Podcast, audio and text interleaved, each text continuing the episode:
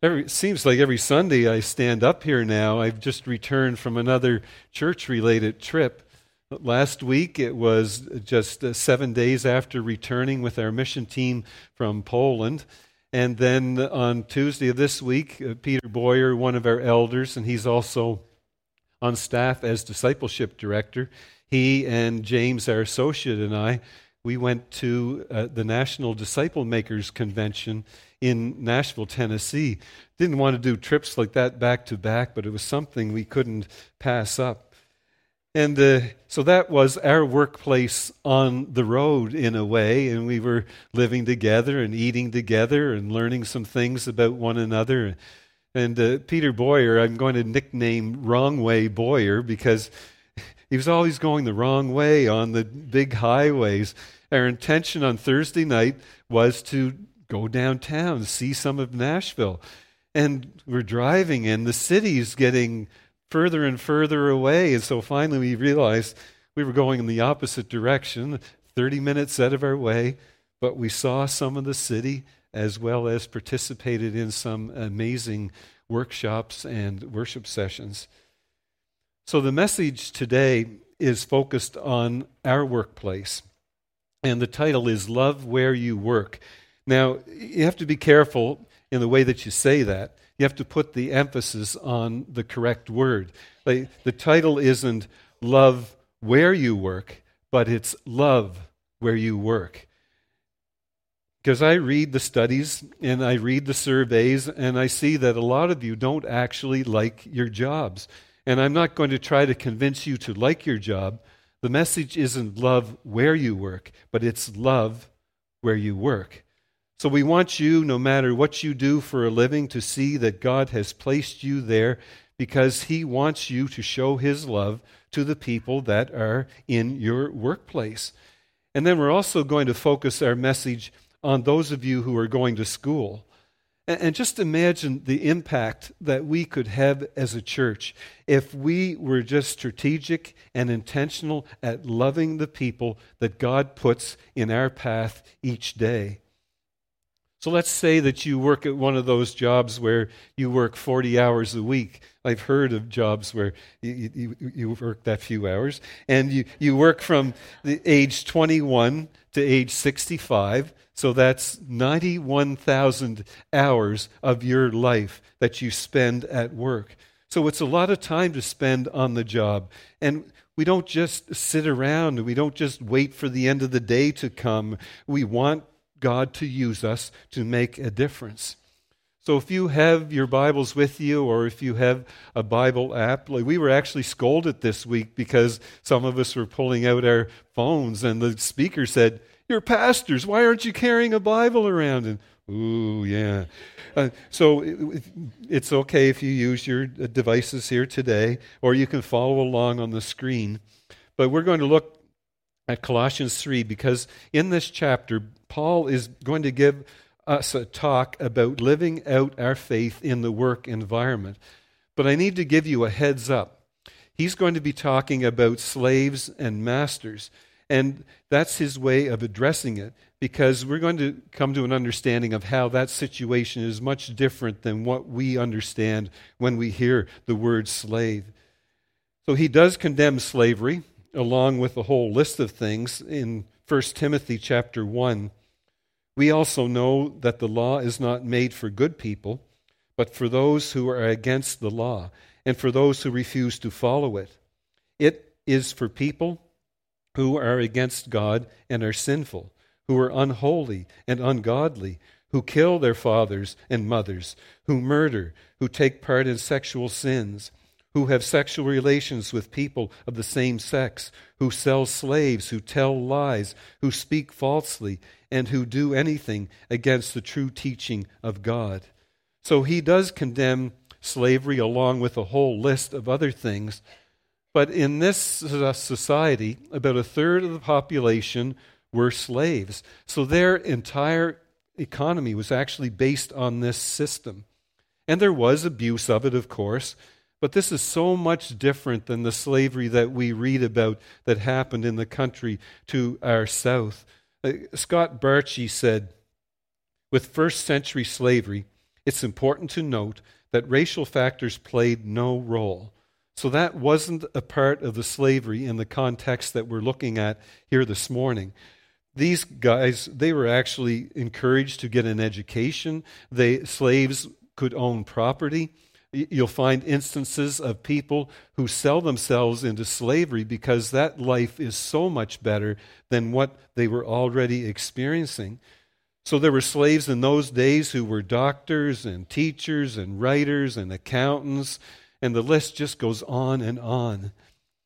So we pick up in chapter 3, verse 22, and here's what Paul says Slaves, obey your masters in all things. Uh, do not obey just when they are watching you to gain their favor, but serve them honestly, because you respect the Lord. In all the work you are doing, work the best you can. Work as if you were doing it for the Lord, not for people. Remember that you will receive your reward from the Lord, which he promised to his people. You are serving the Lord Jesus Christ. So that's the message. And if we're going to be God's ambassadors in our workplace, then it begins with an understanding that it's Jesus that we're working for. So, no matter what your job or my job is, we are ultimately on assignment from God. And I've been put there to make a difference for his kingdom. So, Paul says, well, there are a few implications then. He, he says, first of all, I'm not going to do my best work when the, just when the boss is watching. I'm going to do my best work all the time because God is watching. And then another implication is it also means that your boss is kind of taken out of the equation. A lot of people can justify not liking their jobs or doing poorly at work or just killing time instead of really doing their best because they don't necessarily like their boss. When James and Peter and I were running through customs on the way home because our flight was an hour and a half late and we had to take a shuttle from where we were to the terminal that had customs, and then we had to run from there, catch a bus to the next terminal for our departure. But as we were going through customs, uh, James went first, and then I went next. And the guy said, Are you two together? And I said, Yes. And then he goes, Oh, you must be the boss. And I said, Well, thank you for noticing that. I'm the lead pastor, and he's the associate. And that would have been a perfect opportunity to talk a little more with him. But the bus was waiting to run off to our next destination. But people were asked why they didn't like their bosses. And the number one answer was because he or she tells me what to do. And, and, that's what a boss does. But we tend to naturally question those in authority. In my first and only other ministry in Dorn Ridge, New Brunswick, I had organized a grade one to six Wednesday night group, and it was held in this woman's home, and she was helping out with the, teaching the kids. So her five year old son was there, and he was the smartest little guy, but he was mischievous too, and he was getting into trouble one night. And I just said, "Look, Adam, like you're not supposed to be doing that." And he just like this. You have no authority over me. Like, you're not the boss of me. And I was looking down, you little squirt. But, but, but he had a young age. People will recognize that they don't want anyone in authority over me. So maybe you can give examples of why your boss really isn't a likable person. Like my boss makes unreasonable demands. Like my boss plays favorites. Or my boss is a micromanager. Uh, but it would go a long way toward making God look good if we live that out in the workplace. So there are these things about our bosses that can wear us out, and we can find it difficult. It can make it challenging. And so Paul says, You work for Jesus, and because of that, there's a totally different motivation. So remember verse 23, he said, Work the best you can. So if you're working for Jesus, then you're giving it all you have. And we would have an incredible testimony as believers if we approached our work that way. It would make God look so good if we lived that out in our lives. Like one guy was saying on a really hot and humid day, he was at a work site and he saw this man walking along dragging this big hose behind him. And the man was humming, This is the day that the Lord has made. I will rejoice and be glad in it. And then he proceeded to go over to the porta potties and clean them out with that hose. And as someone went up to him, they didn't get too close uh, at a safe distance, but they just inquired about you know, why are you humming that joyful song while doing that job? And the guy said, I used to hate my job, and then someone taught me that my work was to be my worship. And when I started thinking it, of it that way, then it really made a difference.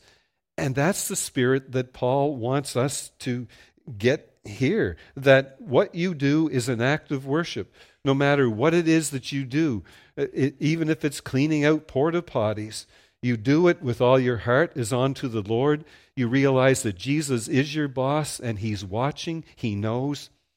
And then Paul speaks of this inheritance that comes from Jesus based on how we do the work and assignments that he has given to us here on earth. So in chapter 4, he then goes on to address the masters or the bosses. So, verse 1 Masters, give what is good and fair to your slaves. Remember that you have a master in heaven. So, you masters have a master too.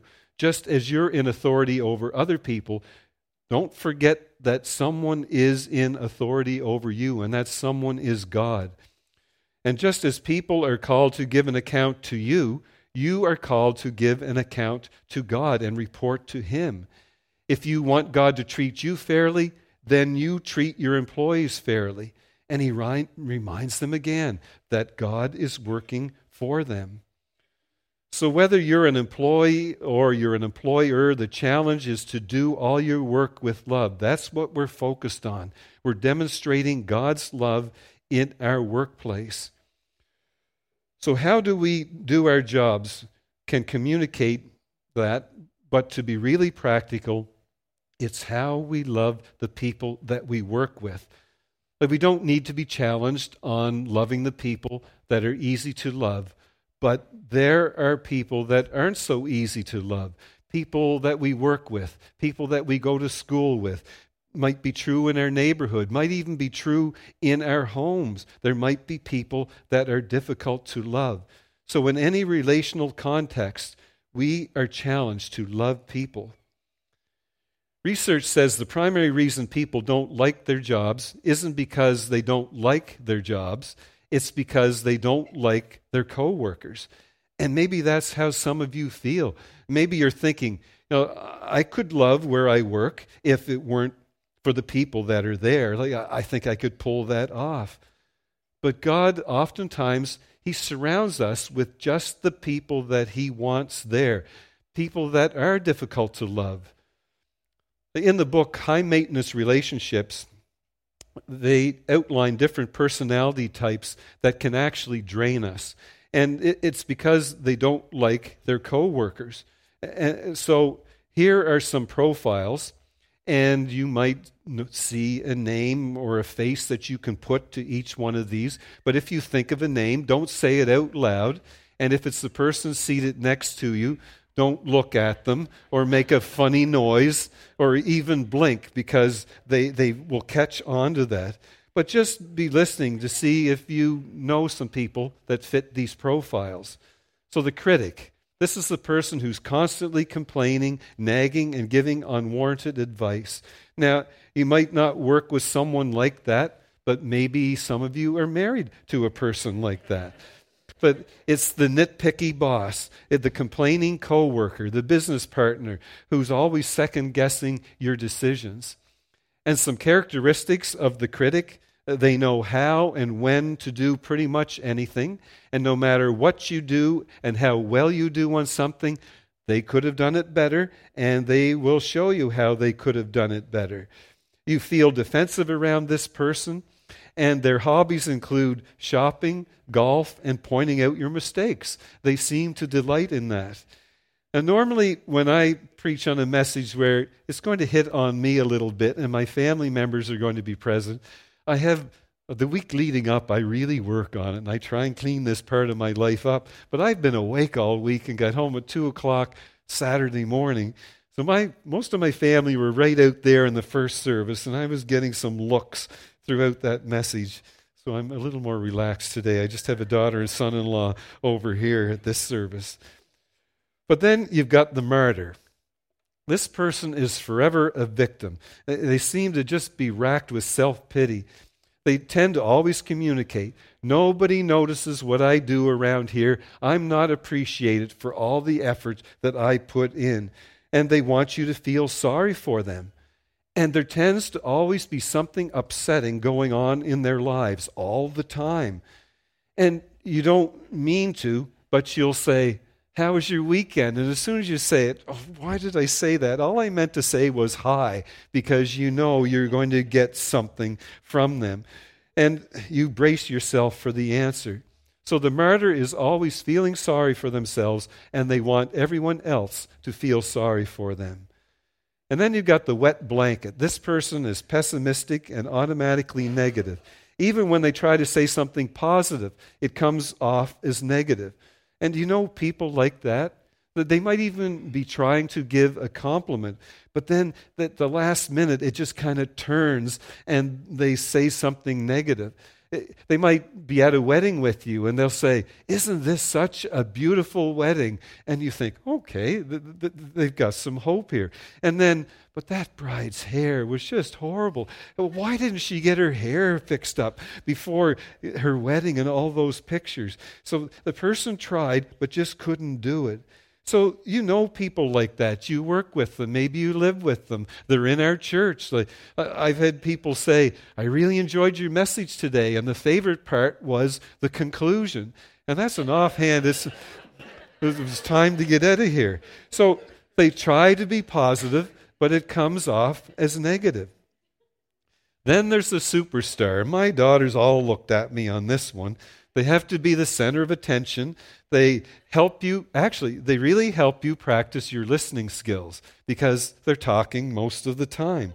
It, someone else will tell a story, and no matter how impressive that story is, they've got one that just a little bit better. They can match it, they can beat it. They want the spotlight turned on themselves. And you see their Facebook posts, and they're always doing that. Every post, it, it, they could basically be saying, My life is better than your life, just so you know. Or my kids are better than your kids. Or my marriage is better than your marriage. They're always drawing attention to themselves. And then there's the steamroller. The steamroller is just highly insensitive to others, and they tend to be oblivious to how they make other people feel. They will con- say, Well, I was just trying to tell the truth, I-, I was just being helpful, but they don't really consider other people's feelings. And up next is the control freak. This is the one who has to be in charge. And this person can be a bit of a micromanager. And if you're going somewhere, they have to be the one driving. No matter how you do your job, they'll not only tell you that they could have done better, but they will show you how they could have done it better. You know, when I arrived home at 2 a.m. and I opened the dishwasher, I had to eat something. We missed the meal on our final flight and the dishwasher was just all astray. And I had to straighten the knives and the forks out a little bit. So we, we have some of that going on in our family. And then up next is the backstabber. This is the person who can't be trusted. Maybe they've been working with you on a project at school or at work, and they've not really contributed anything. And then it comes presentation time, and they stand out there as if they've done all the work. So these people are out there, they're just maybe they're talking behind your back. It's a coworker that does that or in they agree with you on an issue at work and then in a public setting they talk behind your back. They disagree with you. And then there's the green-eyed monster who sees with envy. Some people think that they have to be the best at everything, and then they're not. And whoever it is, they feel like they need to take that other person down a little bit in order to make themselves feel better. And the last uh, type of individual is the sponge, constantly in need, but they never give anything back. So, can you put a name and face to anyone in that category? When you see them coming, you can just kind of feel the emotional energy beginning to drain out of you. And you know that they're going to need something, but they never give anything back. So, have you been able to identify a coworker, a family member, a neighbor? And here's another question Would anybody have identified you in any of these? And if your answer is no, then we're going to have to come up with a whole new category for you because you're somewhere on that list, and you might even be a few of those things. But we tend to draw attention to how difficult it is for us to love someone else. But we don't like looking in the mirror so much and maybe recognizing some of the things about ourselves that make us a little tough to live with at times. So now Paul is going to give some general instructions for how we are to love and treat one another. And it's in the context of the workplace. So we're in verse 2. And the first thing he says, I'm just reading the first part of the verse. We're going to see this verse three times. But he says, Devote yourselves to prayer. So that's where we want to start. And, and that's the challenge, isn't it? Like we w- want to be able to go to work. We want to be able to go to school. We want to do it in a way in which we're praying for other people. So, can you just imagine what would happen if we did that tomorrow, if we all prayed for our fellow students and our co workers? It would make a huge difference in our lives and in their lives as well. So, just go ahead and think of the name of someone that that might be for you if you're retired and you don't work outside the, or you don't work outside the home, then think of somebody that you're going to interact with on Tuesday and that you could pray for. So who would that be? Would it be the person that works down the hall from you? Is it somebody that you'll run into at lunch? Students, maybe it's that person that sits to the left or the right of you during the second class of the day. Like whoever that is, would you decide that you were going to start praying for that person, that you were going to devote yourself to prayer? And then he says in the next part of that second verse, being watchful. Now, that phrase is the idea of paying attention, of being alert.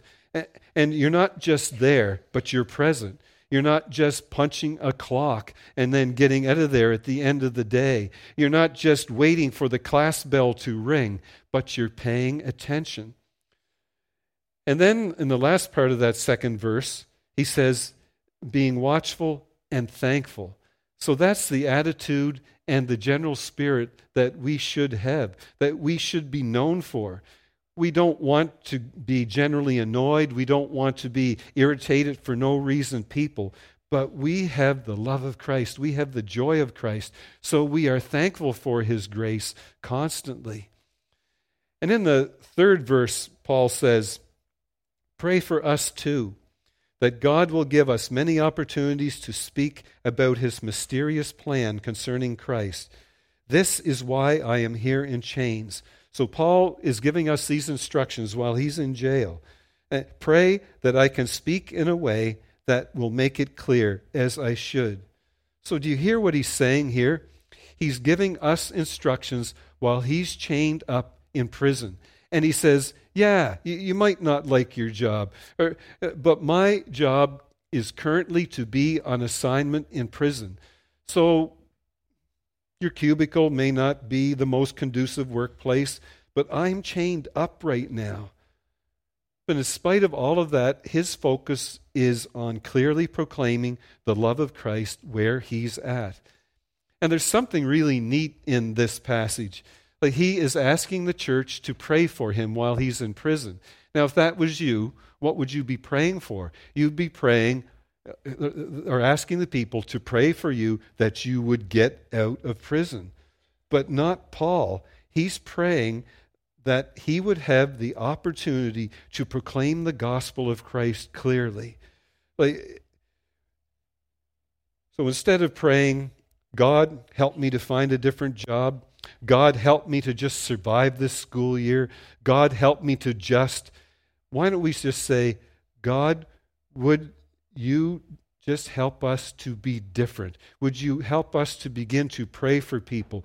And, and if we began to do that, if we began to look for opportunities to make the love of God known in our workplace, it would make a tremendous difference in our lives and the lives of the people that we work with. Colossians uh, 4, verse 5.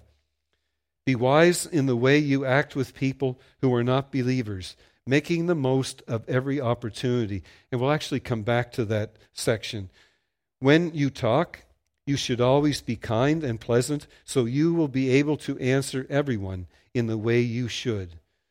So, the way you talk can do a lot in the workplace and at school to communicate the love of Christ. Now, is your conversation always kind and pleasant? Is it full of grace or is it full of criticism? Is it full of grace or is it full of complaining? The words we use and the tone we use will go a long way toward communicating the love of Christ.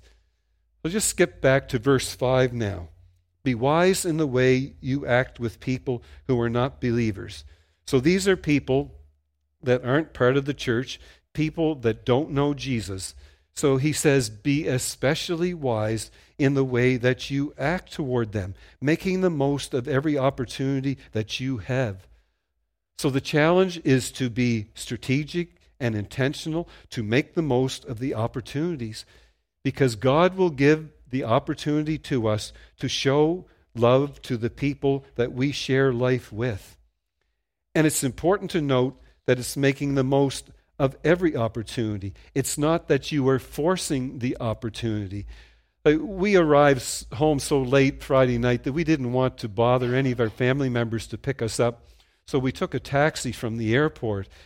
And I started, I talked to everybody. I talked to the people to the left and the right of me. The rest of our group, they were all seated everywhere else by themselves or together as a group and I interact with people wherever I'm at. So I start talking to this taxi driver, and he reveals that you know he's a Muslim. So we get into a conversation about Jesus, and, and I, I didn't force anything. I just went with the way the conversation was going. And the guy was driving 65 kilometers per hour. And I thought, okay, maybe it's my talking. And this conversation is distracting him. So I stopped talking for a couple of minutes didn't speed up any, so we went right back into conversation.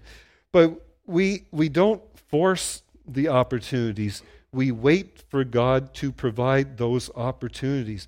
And then the important thing is that we step up and we step into the opportunities. We, but we kind of miss those sometimes, don't we? And then afterwards, we look back and we realize, oh, you know, there was a chance for me to say something to that person. How many of you, just by nature, can be a little indecisive? Like, just your, raise your hand if you're a little bit like that. Like, there's some hands went up right away. That's good. You're getting better. You're, you're working on that. Like, but the truth is, a lot of us feel that way. We want to think things through. We want things to go the right way, but we tend to just hesitate a little bit. And we see that opportunity and then we just kind of let it pass before we decide to do something about it. So that's why Paul says, making the most of every opportunity. And that phrase in Greek literally means to redeem the time. And there are two different Greek words for time. One is the generic reference for the broad scope of time, but the other Greek word for time is a specific and appointed time. It's like an appointment on your calendar. Uh, and that's the word that Paul uses here. He says, You have an appointment. Make the most of the appointments that God has placed in your life. Now, I know that you approach a work week where you've probably got a lot of things on your calendar already. There are probably a lot of appointments that you've made that you have to keep. But God's calendar he, he's got his own calendar here, and he has a calendar for your work week, and he has set some appointments for you this week. He has some moments established whereby He has set you up to interact with somebody else. So, what we need to pray for is for open eyes so that we can see those opportunities that God puts before us. And just understand that there are going to be those moments this week where it's not just an accident that you sit next to this person in the lunchroom, or it's not an accident when you walk by someone's cubicle and you see them a little emotional and upset and you're not sure if you should say something. It's not an accident when someone's name comes to your mind. And during this message, God has an appointment for you on His calendar, and He wants you, He wants me to make the most of it. So that's our commitment as a church that we're going to love where we work, that we're going to show God's love to the people that He puts in our path each week, whether it's at work, whether it's at school. So I just want to pray for you and that individual that you have brought to your mind that you want to show the love of God to this week.